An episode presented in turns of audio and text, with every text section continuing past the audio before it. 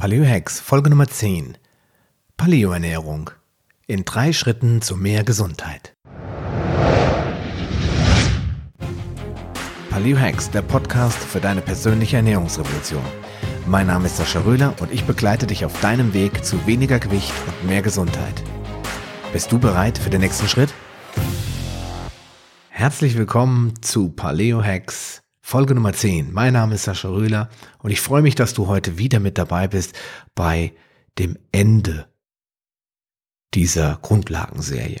Also, du musst dir keine Sorgen machen, dieser Podcast wird natürlich weiterlaufen. Schon morgen wirst du Episode elf finden, aber die Grundlagenserie der Paleo-Ernährung, die habe ich damit abgeschlossen. Damit wollte ich dir eigentlich so ein kleines Handtäschchen, hätte ich beinahe gesagt, einen Werkzeugkasten mit an die Hand geben, um die Grundlagen der Paleo-Ernährung ein bisschen besser und kompakter zu verstehen. Wir werden in den nächsten Folgen dann deutlich tiefer eintauchen in die Welt der gesunden Ernährung, die ich jetzt nicht so zu hundert Prozent auf Paleo beschränke, sondern dort wird es sehr viele interessante Details auch aus der Mikronährstoffwelt, aus der Welt des Wassers und so weiter geben. Also alles, was so mit Essen, Leben und Denken und Schlafen und alles, was so mit, mit Paleo, aber auch mit allgemeiner, gesunder Lebensweise in Zusammenhang steht. In der heutigen Episode werden wir uns allerdings diese drei Schritte zu mehr Gesundheit anschauen und da muss ich dir kurz eine Geschichte zu erzählen, denn vor ein paar Wochen war ich auf einer Weiterbildung in Norddeich an der schönen Nordsee und habe dort mich ausbilden lassen zum Certified Paleo Coach. Ich habe vor gut einem Jahr oder naja, sind knapp neun Monate her, hatte ich schon die Ausbildung zum ähm, lizenzierten Food Coach gemacht. Das war die Grundlagenausbildung, die ich bei der Deutschen Trainerakademie gemacht habe und der Jens Frese, der Leiter der Ausbildung bei der Deutschen Trainerakademie, der hat auch zusätzlich noch ein Unternehmen, das sich Paleo Leben GmbH nennt und dort hat er auch einen, einen Kurs aufgebaut, einen Paleo Coach. Und bei dieser Ausbildung habe ich mich mit Jens unterhalten und habe gesagt, Mensch Jens, wenn ich jetzt im Coaching bin und jemand sagt, Mensch, ach Gott, hier die ganze Paleo-Ernährung, das ist mir eigentlich alles viel zu kompliziert, gib mir doch mal vier so richtig coole Tipps an die Hand, also Paleo-Hacks, ja, an die Hand, die ich sofort umsetzen kann und wo ich mal ein paar Kilo abnehme, wo ich mich besser fühle, wo ich was erreichen kann. Und da muss ich mir jetzt nicht die Ernährungspläne reinziehen und muss jetzt mal zehn Bücher lesen, sondern irgendwas, was ich sofort umsetzen kann. Was könnte ich dem denn empfehlen? Und dann kam die Aussage, du, da gibt es drei ganz, ganz wesentliche Tipps und die sind folgende. Und diese möchte ich dir auch jetzt hier nicht vorenthalten. Und ähm, es gibt sogar am Ende noch einen Bonustipp, da möchte ich aber jetzt noch nicht vorweggreifen. Fangen wir an mit Tipp eins, die Mahlzeitenfrequenz. Ich habe das, glaube ich, schon einige Male gesagt, auch schon in Blogartikeln und zuletzt in meinem Buch, die zehn Abnehmtricks, da habe ich auch die Mahlzeitenfrequenz erwähnt. Das große Problem in der heutigen Zeit ist, dass wir sehr häufig essen. Dadurch sind wir ständig in der Verdauung. Wir stehen morgens auf. Das Erste, was wir tun, ist, wir holen uns einen Kaffee, wir schmieren uns ein Brot oder machen uns eine Schale Müsli. Der ein oder andere geht zur Arbeit. Dabei fährt er am Bäcker vorbei, holt sich da irgendwas zum Essen. Wer das alles vermeidet, der packt spätestens auf der Arbeit seine Brotdose aus. Dann wird auf der Arbeit Mittag gegessen. Brav um zwölf marschieren alle wie die Gänse in die Kantine. Dann wird dort gegessen. Zwischendurch gibt es ein Stück Kuchen. Ein Kollege gibt einen aus. Dann wird man Latte Macchiato getrunken. Dann kommt man nach Hause. Unterwegs hat man vielleicht sich nochmal eine Laugenbrezel geholt oder vielleicht noch ein paar Obststücke äh, gegessen, Apfel, Birne, was man so zur Hand hatte. Dann gibt's Abendbrot, ganz klassisch. Dann wird vielleicht noch vor dem Fernseher genascht oder eine Tüte Chips aufgemacht. Dabei gibt's ein Bierchen, eine Flasche Wein, was auch immer. Wir sind aber immer irgendwie am Essen. Es gibt kaum eine Zeit, wo wir mal länger gar nichts essen. Und das ist ein Problem, das uns anerzogen worden ist. Meine Mutter hat immer schon gesagt, dreimal am Tag musst du mindestens essen und das ähm, habe ich auch so beibehalten. Die Deutsche Gesellschaft für Ernährung hat dem Ganzen noch eine, einen draufgesetzt und hat irgendwann gesagt, mit drei Mahlzeiten am Tag, da werden wir alle nur dick. wir müssen unbedingt vier bis sechs Mahlzeiten zu uns nehmen. Und äh, damit hat dann der ganze Wahnsinn erst so richtig Fahrt aufgenommen, denn auf einmal haben die Leute nur noch gegessen. Und das sieht man dann heute, wenn man mit Leuten redet. Mensch, du isst ja schon wieder. Ja, aber wenn ich doch jetzt nur dreimal am Tag esse, esse ich ja viel zu viel. Deswegen esse ich halt zwischendurch mal einen Apfel und eine Birne und mal ein Brot. Dann esse ich auch viel weniger. Was die Leute natürlich nicht machen, ist, sie zählen nicht genau nach, weil dann würden sie feststellen, dass es natürlich nicht der Wahrheit entspricht, sondern dass sie dann eigentlich noch mehr essen. Und das Problem dabei ist, das sind die zwei Kerlchen, die bei uns, die in unserem Körper leben. Der eine heißt Insulin und der andere heißt Glucagon. Und die beiden sind so wie in der letzten Episode oder vorletzten Episode angesprochen, Natrium und Kalium. Das sind Kumpels, die sich gerne als Sparingspartner im Ring treffen.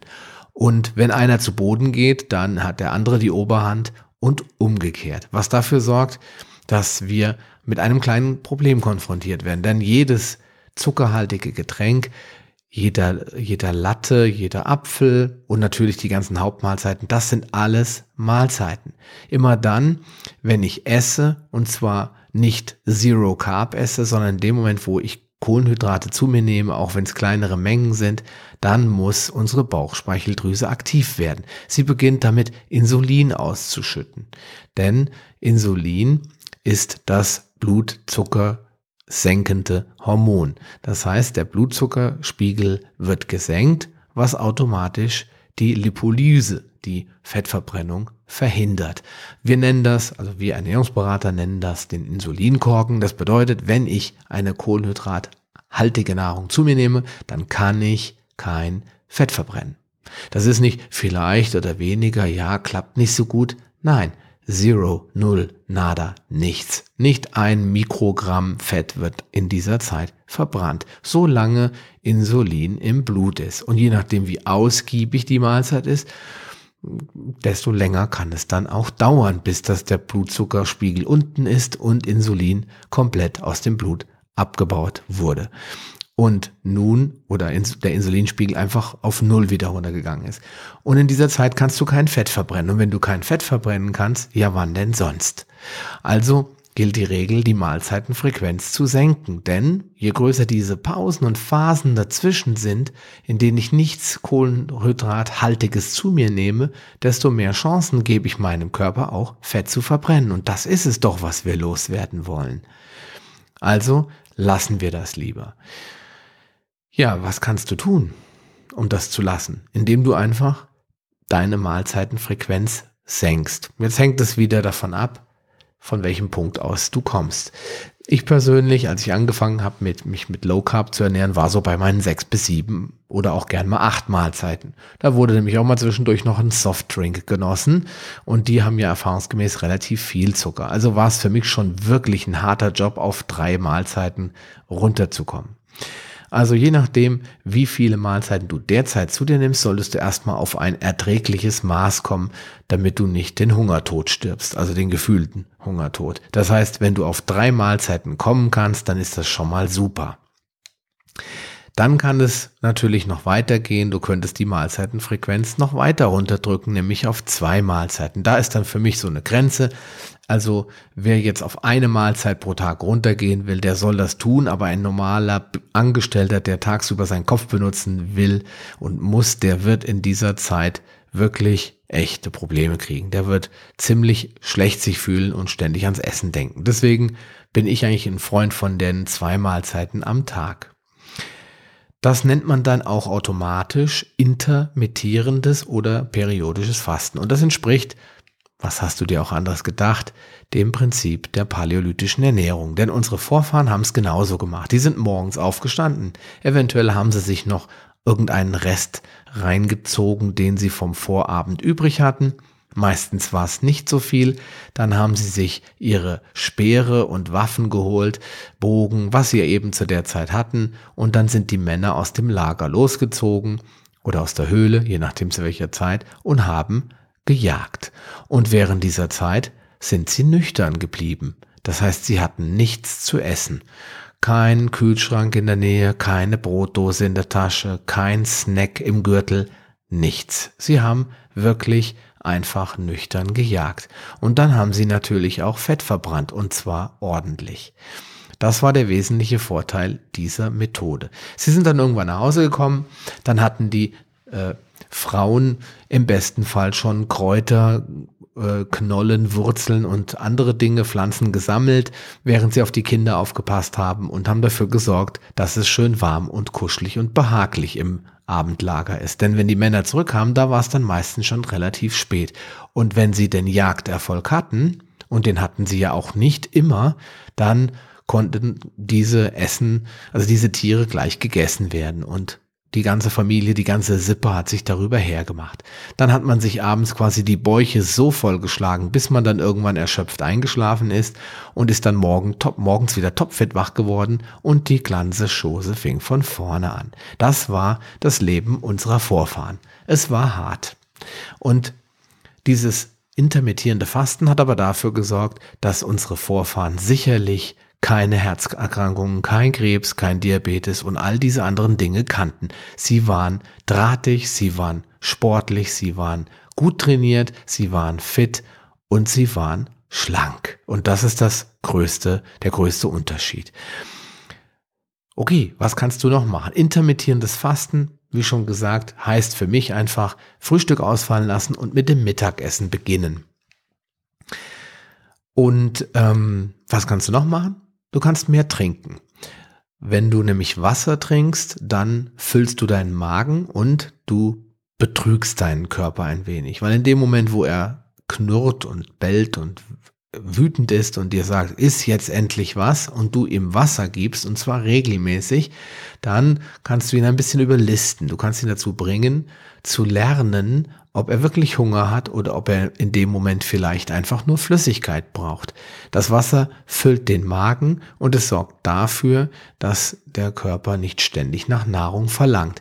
Bei mir ist dann spätestens um dreizehn Uhr Feierabend, dann knurrt mein Magen unaufhaltsam und ununterbrochen. Da kann ich Wasser in mich reinschütten, bis es mir aus den Ohren rauskommt. Dann muss ich irgendwann essen, und du sollst ja auch nicht hungern, weil wenn du hungerst, dann gibst du dem Körper das Signal, auf Notfallprogramm umzuschalten, und dann ist die Fettverbrennung auch per se beendet.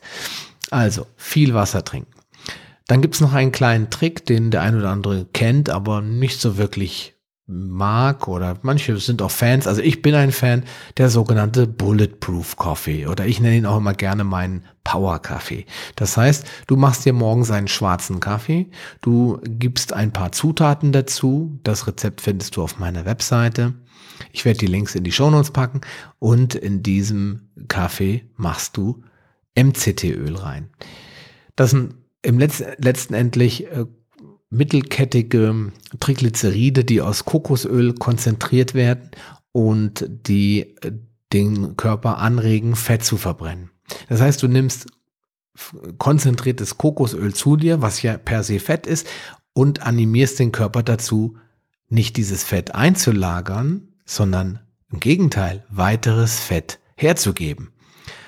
Wir werden das in Gänze noch diskutieren in verschiedenen Podcast-Episoden, aber das ist Magic. Das ist das, was ich so toll finde an der Paleo-Ernährung oder an dem Thema Ernährung überhaupt, dass wir tiefer eintauchen und weiterbohren und feststellen, dass die Sachen, die uns so viele Jahre lang als gegeben vorgekaut wurden, einfach nur Unsinn sind.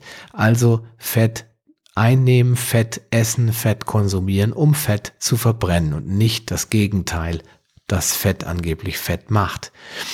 Damit hast du dann quasi eine Handvoll Tricks an der Hand, die du verwenden kannst. Also ich wiederhole nochmal, du sollst nicht ständig essen, versuch das auf zwei bis drei Mahlzeiten am Tag zu reduzieren, dadurch nimmst du weniger Kalorien auf und du kannst in den Pausen dazwischen, den Fastenphasen, Fett verbrennen. Beschränke dich bei den Mahlzeiten auf zwei, maximal drei. Durch dieses intermittierende Fasten oder Frühstücksfasten wirst du auf jeden Fall Effekte merken. Du trinkst mehr Wasser und oder Bulletproof Coffee und kannst damit die Zeiten dazwischen überbrücken. Okay, dann kommen wir zu Tipp Nummer zwei. Und zwar, lass die Fructose weg. Das ist ein ganz wichtiger Punkt. Die Fructose. Da müssen wir leider auch ein wenig tiefer reinbohren, denn Fructose ist nicht gleich Fructose. Erstmal ist es so, dass der Körper Fructose anders verstoffwechselt als Glucose. Wenn wir diese zwei Zuckerbausteine miteinander vergleichen, dann ähm, ist das der wesentliche Unterschied. Vom Ursprung her ist es so, dass Glucose ja der Urzucker ist, sage ich mal, der ganz klassische Einfachzucker, den der Körper so dringend braucht, wenn er nichts anderes zur Verfügung hat, zum Beispiel für die Muskeln, für die Blutkörperchen, für die Niere, fürs Gehirn, für die Leber. Also viele Organe verwenden Glucose. In Obst befindet sich immer ein gewisser Anteil Glucose und ein gewisser Anteil an Fructose. Also nachvollziehbar oder irgendwie plausibel, dass viele Menschen bei Obst immer, ich hätte jetzt beinahe gesagt, Ausschlag kriegen, aber immer denken, oh oh, Zucker. Aber der Unterschied ist doch sehr, sehr deutlich. Und zwar, die Fructose aus dem Obst ist erstens mal lange nicht so konzentriert wie die künstlich synthetisch hinzugefügte Fructose aus Fertigprodukten oder die sich in Fertigprodukten befindet. Und außerdem ist es äh, ein viel geringerer Anteil an Fructose und sie stammt aus der natürlichen Quelle, nämlich aus dem Obst. Fructose wird nämlich im Gegensatz zu Glucose zu viel größeren Anteilen direkt in Fett umgewandelt, verstoffwechselt. Im Einzelnen möchte ich da jetzt gar nicht drauf eingehen. Tatsache ist nur, dass Fructose einen anderen Stoffwechselweg geht und stärker und viel äh, größere Anteile davon in Fett umgewandelt werden. Die Fructose wirkt im Körper, speziell in der Leber, wie ein Zuckerflash, je konzentrierter sie ist. Das heißt, die Vorfahren, unsere Vorfahren zum Beispiel, die kannten ja Fructose, aber eben nur aus Obst. Und ähm, die einzige Form des natürlichen Zuckers, die sie kannten, war Honig. Und den haben sie in sich reingestopft, wie die Irren, wenn sie denn mal welchen bekamen. Denn die wussten auch schon, dass diese Fructose zu Fett umgewandelt wird. Und das brauchten sie ja zum Überleben. Denn wenn sie nicht geja- wenn sie gejagt haben und hatten keinen Erfolg, dann mussten sie auch mal einen Tag hungern. Oder vielleicht sogar mal zwei. Vielleicht sogar mal drei. Der Steinzeitmensch wusste gar nicht, wann er wieder was Ordentliches zwischen die Zähne kriegt, also hat er jede Gelegenheit genutzt, sich voll zu stopfen. Und wenn er Honig bekommen hat, dann hat er alles stehen und liegen lassen. Und das galt im Übrigen nicht nur für die Jäger, sondern auch eben für die Damen. Denn auch die sind ähm, genauso, und das ist völlig uneingeschränkt gleich bei Männlein und Weiblein, die haben sich genauso mit dem Honig vollgestopft wie die Männer. Also da gibt es keine Präferenz der Geschlechter. Ja, was ist dann passiert? Diese Fructose wurde umgewandelt in Fett. Die haben sich eine Fettschicht angefressen, kann man so sagen, und waren damit vor dem Tod ge- geschützt und mussten nicht verhungern. Weil wenn es dann mal eine Phase gab, dann hatten sie Speicherfett. Heute sieht das ein bisschen anders aus. Der heutige Mensch ist nicht mehr wirklich vom Hungertod bedroht, zumindest in der westlichen Welt, und braucht dementsprechend diese konzentrierte Fructose gar nicht mehr. Und weil er das aber nicht weiß, also die meisten Leute wissen es einfach nicht, wird es weiter konsumiert und man wundert sich dann, wenn man äh, fett wird von der Fructose, weil man die Fructose gar nicht unter Verdacht hat, sondern man denkt immer an das böse Fett. Denn Fett macht ja Fett und nicht Fructose. Wenn wir uns dann mal angucken, was die Fructose für eine Geschichte hinter sich hat, dann stellen wir fest, dass die Fructose mittlerweile sehr stark industrialisiert äh, produziert wird oder industriell produziert wird. Und zwar als sogenanntes High oder sogenannten High Fructose Corn Syrup, H F C S, tolle Abkürzung. Das Patent stammt ursprünglich aus Japan, nämlich die findigen Japaner haben irgendwann mal rausgefunden, man kann aus Mais Fructose herstellen. Da sie das Patent als nicht so wertvoll angesehen haben, haben sie es an die Amerikaner verscherbelt. Und die waren ganz heiß darauf, die, die hatten schon ganz, ganz tolle Ideen, was sie mit diesem Kornsirup machen könnten. Sie haben es nämlich in großen Massen eingesetzt, um das als Süßungsmittel einzusetzen in Schokoriegeln, Keksen und all dem anderen schön industriell zusammengebastelten Essen, was die Amerikaner so gerne essen. Und dieser High Fructose Corn Syrup hat dafür gesorgt, dass die Adipos, also die, die Anteile an adipösen Fettleibigen in den U S A wirklich raketenartig zugenommen hat. Und wenn man mal guckt, wie, wo die Fructose herkommt, nämlich aus Mais, ist das schon irgendwie ein bisschen irrsinnig. Denn wer jetzt mal Mais gegessen hat, der würde jetzt nicht vermuten, dass man da so einen konzentrierten, fruktosehaltigen Sirup draus machen kann. Aber wenn man den Mais nochmal genauer anschaut, dann wird man feststellen, es gibt auch ganz andere Bereiche, wo dieser Trick Fructose in Fett umwandeln schon eingesetzt wird, nämlich in der Gänsemast.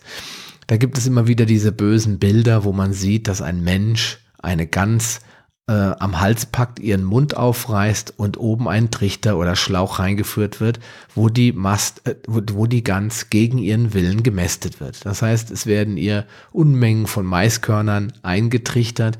Diese werden dann von der Gans verstoffwechselt und der ganze Überschuss und diese riesigen Massen an Fructose, die lassen das arme Tier unnatürlich schnell fett werden. Und zwar hauptsächlich die Leber. Deswegen gibt es so ein schönes Buch von Doktor Nikolai Worm, das heißt Gänsestopfleber. Kann ich nur empfehlen. So, wenn denn die Gänse so fett vom Mais werden, ja, warum dann wir nicht auch? Oder werden wir es dann nicht auch? Fragezeichen.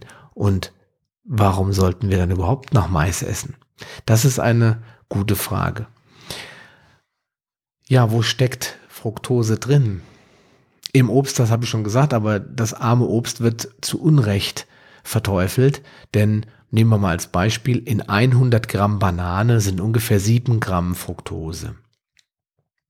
Ich habe jetzt leider nicht die Werte von einem Glas Cola, aber ich vermute, das ist mehr als der fünf- bis sechsfache Wert, der in einem Glas Cola drin ist. Also, wer jetzt eine Banane isst, und die Banane ist jetzt schon sehr fruktosehaltig, der muss sich jetzt keine Gedanken machen. Aber wenn du jeden Tag einen Liter Cola trinkst, so viele Bananen kannst du gar nicht zu dir nehmen. Wo ist es noch drin außer in der Cola, die Fructose? Und natürlich im Obst, wie schon gesagt, in Keksen, in Gebäck überhaupt, in Süßigkeiten, in Softdrinks, in Obstsäften, in Smoothies, überall, wo Zucker extrem konzentriert ist und vor allen Dingen, wenn es gekauft ist. Weil wenn ich jetzt einen Smoothie, da denken, also einen Smoothie kaufe, die meisten denken ja daran, wow, das ist doch super, das ist doch nur Obst und das ist gesund und das kann doch nicht ungesund sein, da wird man doch auch nicht fett von. Aber man darf nicht bedenken, die Industrie hat eine ganz andere Vorstellung davon, wie ein Smoothie auszusehen hat, als du das vermutlich hast. Und deswegen kann man das gekaufte Zeug überhaupt nicht mit dem selbstgemachten vergleichen. Deswegen erwähne ich hier auch immer die Obstsäfte, weil die kann man super durch Entsaften selbst herstellen. Und dann hat man in Anführungsstrichen ein sehr gesundes Produkt. Man kann das aber auch in Flaschen oder Pads oder Tetrapacks kaufen und da stelle ich mal in Frage, dass da so hundert Prozent nur gutes Zeug drin ist, weil die Produktion, die muss sich ja rechnen und die rechnet sich eben nur, wenn man den Saft streckt oder wenn man ihn haltbar macht oder wenn man ihn in irgendeiner anderen Form behandelt. Deswegen ähm, Obstsäfte und Smoothies gekauft eher nicht.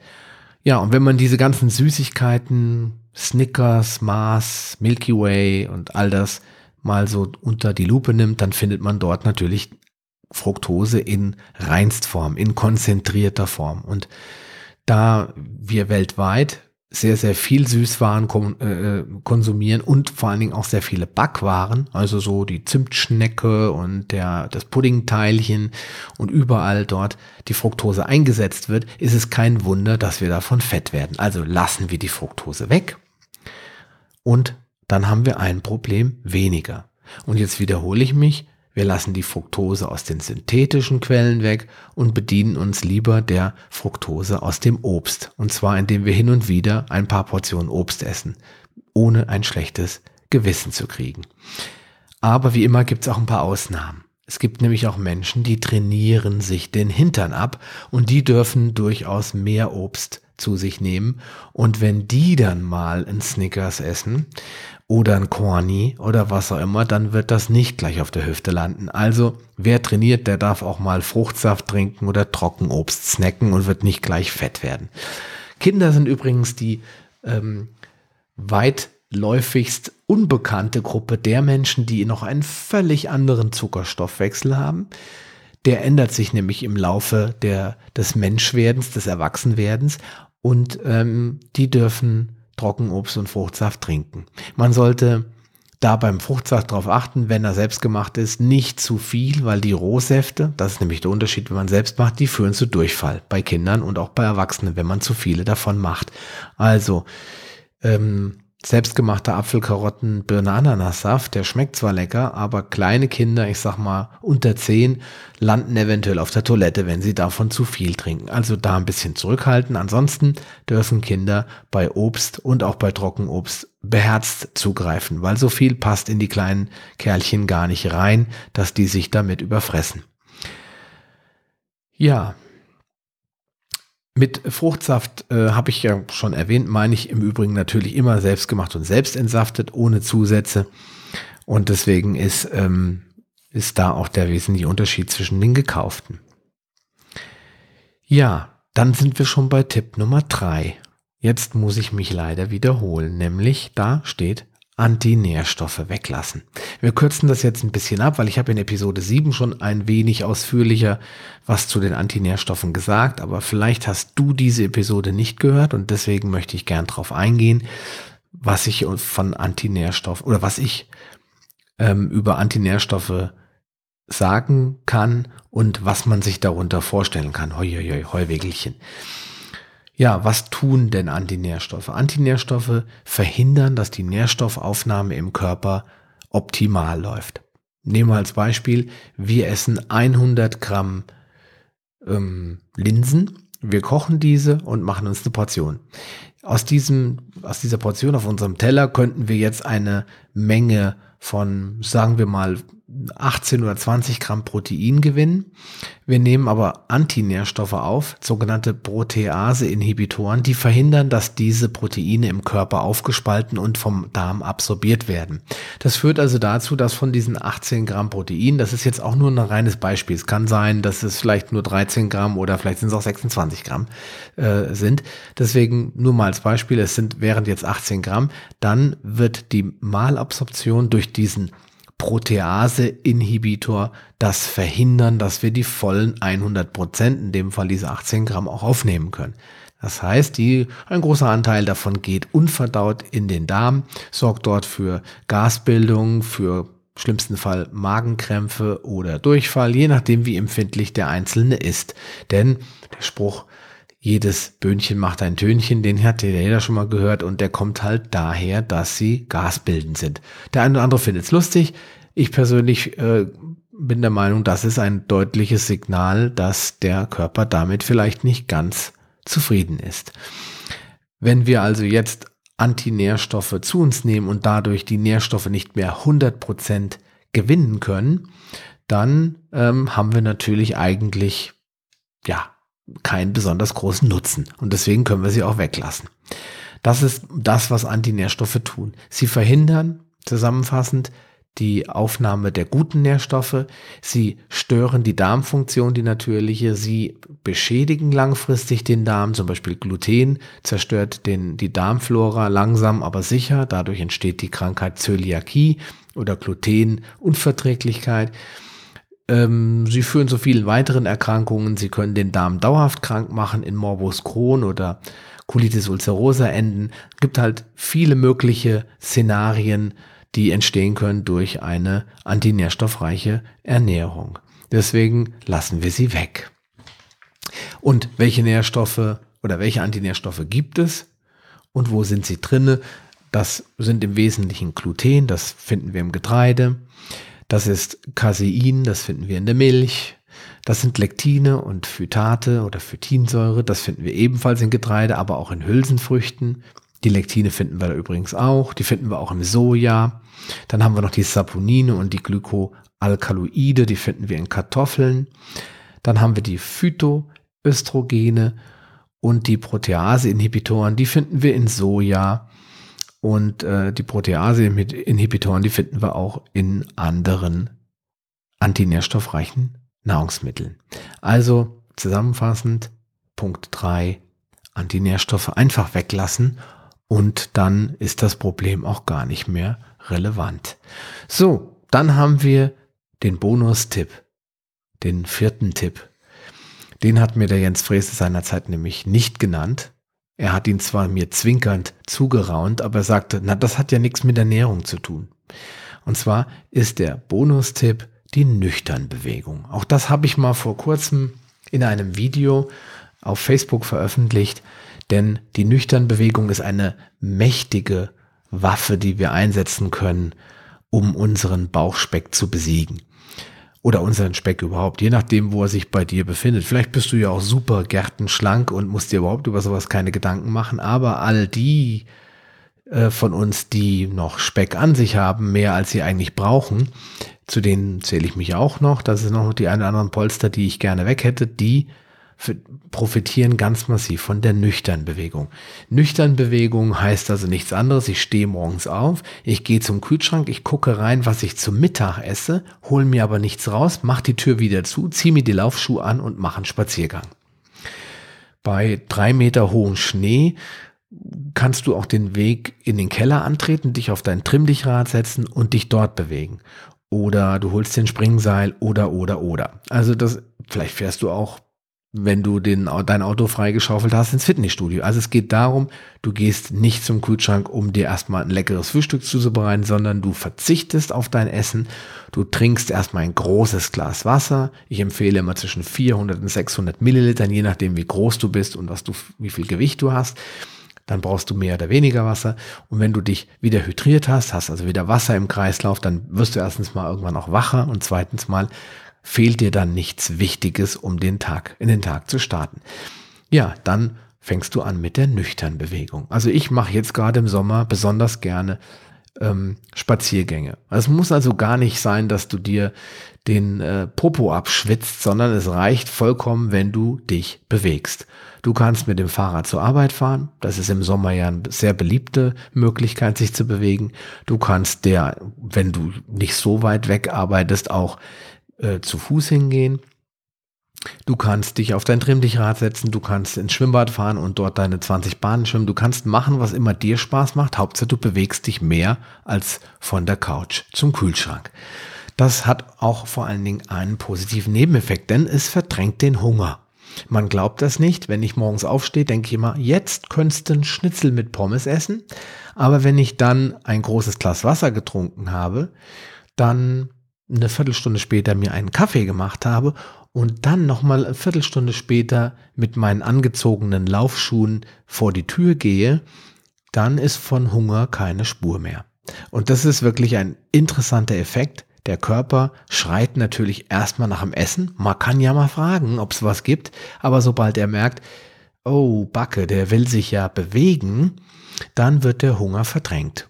Ich weiß nicht genau, warum das so toll funktioniert, aber ich glaube, unsere Steinzeitmenschen, die wären nicht losgelaufen, wenn sie vor Hunger nicht mehr hätten gehen können. Deswegen haben die, unsere, hat unsere Natur es wahrscheinlich so geschaffen, dass sie uns zwar mal freundlich fragt, ob wir essen können oder wollen, aber es dann auch schnell wieder aufgibt, wenn wir es nicht tun.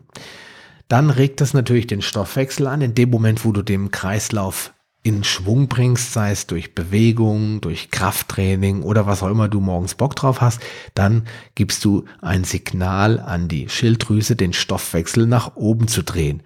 Und wenn der Stoffwechsel oben ist, dann bedeutet das automatisch, ganz genau, bingo, Fettverbrennung steigt.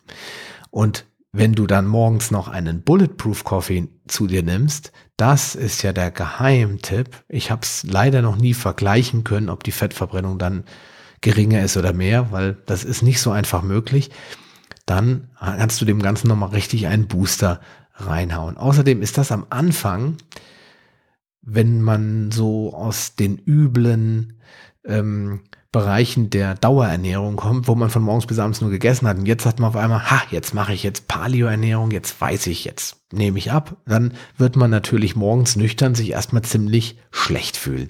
Und da kann dieser Bulletproof Coffee in der Anfangsphase super helfen, über diese Phase hinauszukommen, also diese extremen Hungergefühle morgens zu verdrängen. Denn das ganze Fett, was da drin ist, das landet ja glücklicherweise nicht auf der Hüfte, sondern das boostet den Organismus. Der ist ja jetzt leer, die Kohlenhydrate sind alle raus. Aus. Alle Speicher sind leer gepumpt, weil in der Nacht muss man ja auch leben, Herz muss auch schlagen, Muskeln müssen auch arbeiten.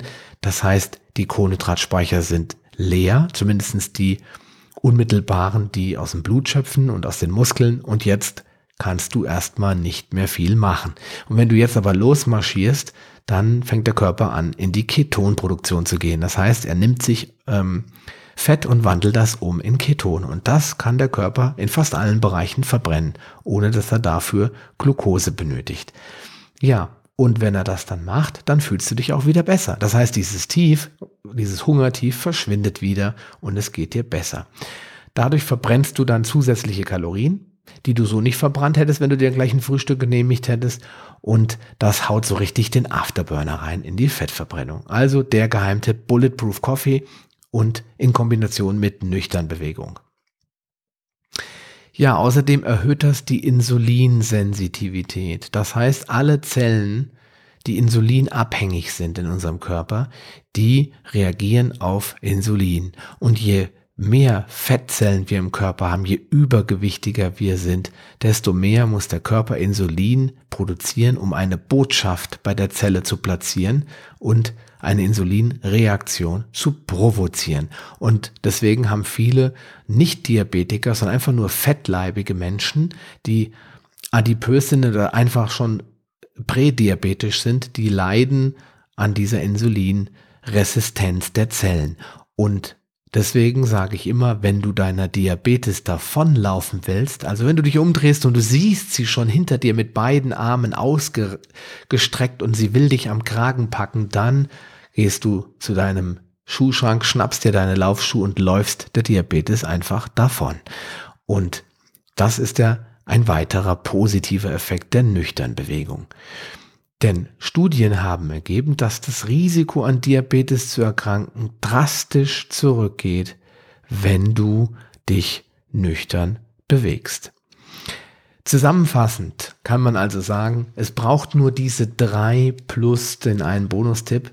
Diese drei Tipps braucht es nur und du musst dich mit Paleo-Ernährung theoretisch gar nicht weiter beschäftigen. Also ich würde mich freuen, wenn du dabei bleibst, ganz klar. Hör weiter zu, es wird wirklich noch richtig, richtig spannend. Aber wenn du jetzt sagst, nee, nee Sascha, du, äh, reicht mir schon, ich habe meine Tipps, ich werde das jetzt mal ausprobieren und äh, wenn das klappt, dann ja, wünsche ich dir noch ein schönes Leben. Und wenn es nicht klappt, na, vielleicht höre ich dann noch mal rein.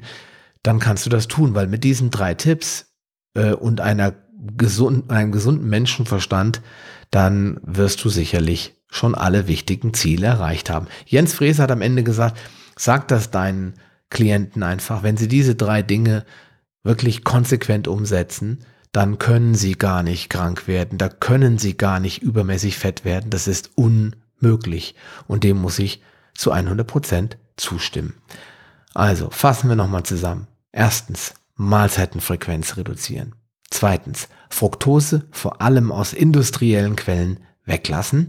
Drittens, Antinährstoffe meiden. Viertens, mein Bonustipp, nüchtern bewegen. Und damit sind wir am Ende von diesem Podcast nach siebenunddreißig Komma fünf Minuten. Und ja, ich hoffe, es hat dir was gebracht und du gehst jetzt sofort hin und guckst dir mal deinen Plan an, was du so isst, machst dir mal einen Ernährungsplan, schaust mal rein, was du so die Woche über gegessen hast. Und wo du vielleicht mit dem Rotstift so ein paar unnötige Mahlzeiten wegstreichen kannst, um die äh, Tipps, den Tipp eins umzusetzen, die Fructose wegzulassen, Tipp zwei und die Antinährstoffe wegzulassen, Tipp drei. Und wenn du dann noch nüchtern morgens einen Spaziergang machst, dann bist du auf dem richtigen Weg. Und in diesem Sinne wünsche ich dir alles Gute, viel Gesundheit und ja, würde mich freuen, wenn du beim nächsten Mal wieder dabei bist. Bis dahin, alles Gute, dein Sascha Röhler. Schön, dass du dran geblieben bist. Auf paleo hacks punkt com findest du weitere nützliche Informationen, die dir helfen, deine Ziele zu erreichen. Zum Beispiel Rezepte, Buchtipps und vieles mehr. Wenn dir dieser Podcast gefallen hat und du etwas für dich mitnehmen konntest, dann erzähle deinen Freunden davon und leite ihnen den Link zum Podcast weiter. Ich freue mich, dich bei einer der nächsten Folgen wieder begrüßen zu dürfen und wünsche dir viel Erfolg bei der Umsetzung deiner persönlichen Ziele.